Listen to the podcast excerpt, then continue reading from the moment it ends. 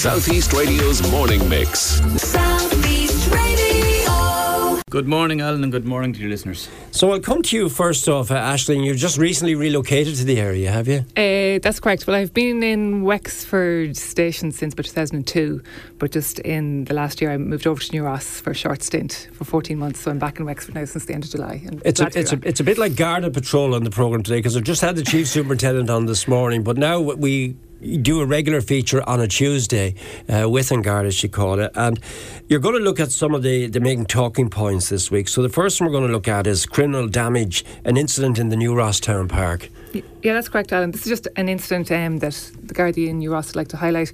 Um, so you might be familiar with the Pierce Park there in New Ross. It's in Marsh Meadows on the N25 as you head into New Ross from Wexford. So last Friday, uh, between 9 and 4.30 p.m., the public toilets in the park were damaged significantly. Um, large amount of damage to the internal of the building.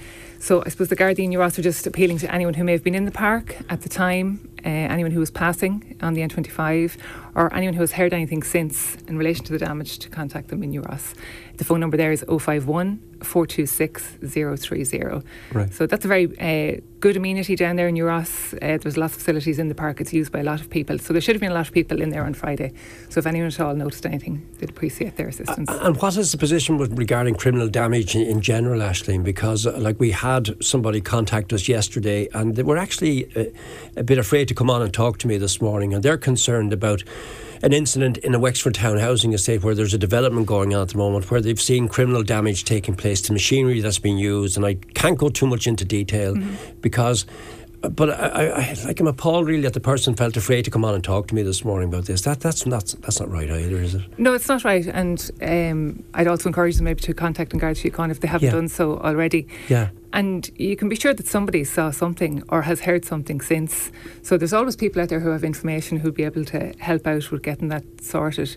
So if you are in contact with them, I would Yeah. urge them to. And I can generalise a little bit because maybe by generalising I can help other people in a similar situation. Basically, Siobhan, a researcher, took a call from a listener who felt that there was a, a, car, a car being damaged, uh, machinery being tackled, um, work being done in a, in a very central part of Wexford at the moment, uh, and being vandalised. And like basically, if someone finds themselves in the situation, if we could get that message out that you're there to help them. Absolutely. And I mean, that damage is going to affect the person who owns the property. It's going to affect the housing estate. It might slow down the development of that housing estate and maybe people waiting to move in, etc. So it has a very big effect ongoing, you know, for, Right. for that area. So absolutely, anyone who would know anything in relation to that or any other criminal damages that are happening to contact And does the same thing go for antisocial behaviour? Of course, of course. And uh, Wexford, New Ross, and Gorey are open 24 hours a day, seven days a week. Uh, there's also um, a the Confidential line. That's 1800 666 111. Um, so if anyone who you know wishes to report something but doesn't necessarily want to um, you know, give their details, they can contact Garda Síochána on that confidential line. And I'll just repeat that for you. It's 1800 666 111. And I know now you've been in studio with me before, and I think you uh, and Eddie were at pains to point out that the fear factor that you can make a call in with that, without being identified, because that fear of reprisal is out there and it's strong at the moment, and it's a deterrent to people coming forward. Like the people who spoke to Siobhan yesterday were afraid to come on and talk to me today, and that is simply not right. Well, that's it. That, like, that is quite literally the last thing we want is somebody living in fear. Yeah. If there is anybody like that, I, I've no issue if anyone wants to contact me uh, directly. You can contact New Ross Garda Station. You can ask them for my email address. You can leave a message. I can ring them back. The same will go for Aisling. The same will go for anyone who's in here. If you prefer to speak to us directly and even not give. Um, uh, give permission to, to make a statement, you just want us to be aware of it, that's no issue. So if, if somebody is concerned and, and living in fear, we are here to help. We genuinely want to help you.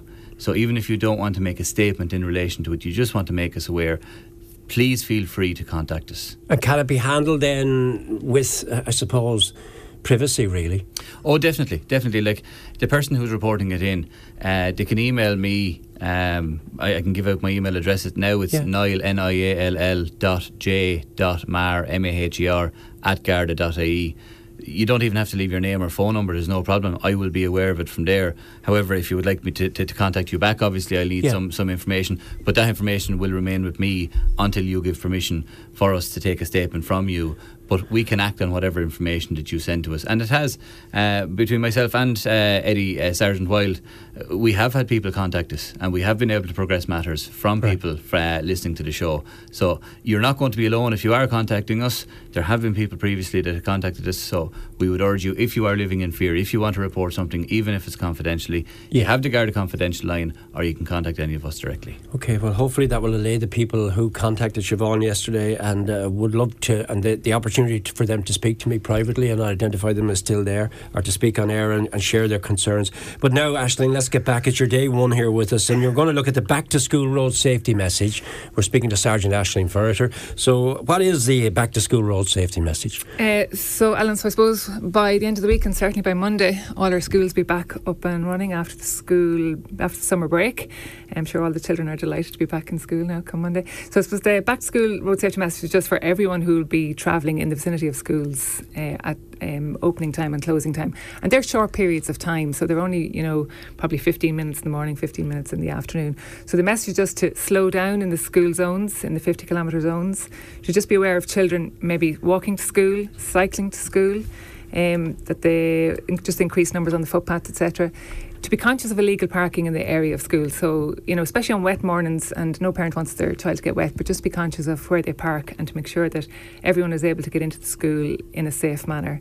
Um, anyone who's using school buses, those that are travelling on it, uh, be conscious of their. Um, their behaviour when they're coming off the bus, etc., and crossing the road safely, and then just to be conscious of pedestrian crossings and any schools that have still have traffic wardens uh, for all um, road users to be, I suppose. Um, conscious of the pedestrian crossings and to, to respect those that are Right. that are using them.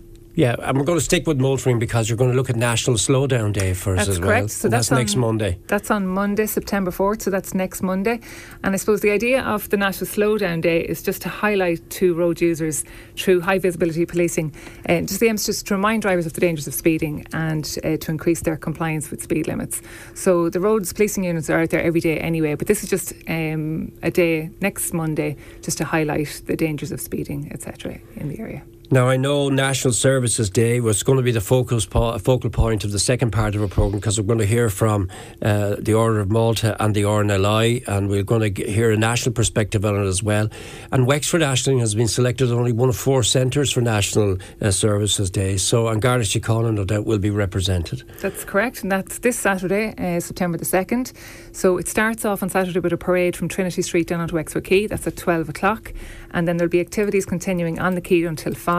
There's activities for children and for adults alike. Um, I just want to point out as well that the quay will be closed for a short period of time while that parade is taking place onto the quays from, from Trinity Street. So, as I said, that starts at 12 o'clock.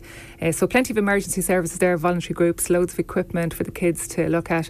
It's an excellent opportunity for the public to come and meet the emergency services and the voluntary groups and also to chat to them because obviously they do great work and um, they're a great addition to the community. And we'll have much more on that in the second hour of the show. But Niall, uh, you, you haven't got a cowboy hat on you, but, you, but uh, moving away from all the infor- or the formal stuff, a little bit of informality. Your, the brother is involved in a big country festival, is that right? Yeah, we've Bree Country Fest on Saturday night, so that's why I'm down here, not in uniform. I, uh, uh, I had to apologise for my attire. I'm in the middle of getting ready for that.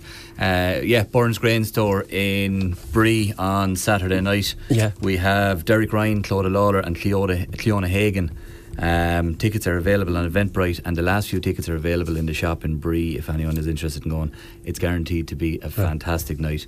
Um, Yeah. So, if, if anyone is interested, it's definitely worth going to. And also, while we're on the subject of, uh, highlighting events that are coming up, the Blue Light Ball is back. Now, this is a fantastic initiative. What's it for this year, Ashley? Uh, that's correct. So, Blue Light Ball, it's an aid of Wexford Hospice Home Care this year, and it's on on Friday, October the 13th. It's in the Talbot. And anyone who would like to attend, uh, which would be a great night, the tickets are available from Wexford Garda Station. And now you're up to date, and thank you very much for, for joining us both in studio. Lovely, lovely to have you, Aisling, in studio. It's your first, uh, your debut performance, but uh, thank you for joining us. Thanks very much. And Alan. thanks, Niall. And the Garda Confidential line, I think it's very important we just give that a mention again, if you don't mind, please. Yeah, please. so the Garda Confidential line is 1 800 666 111. Southeast Radio's morning mix. Chat, news, and your views.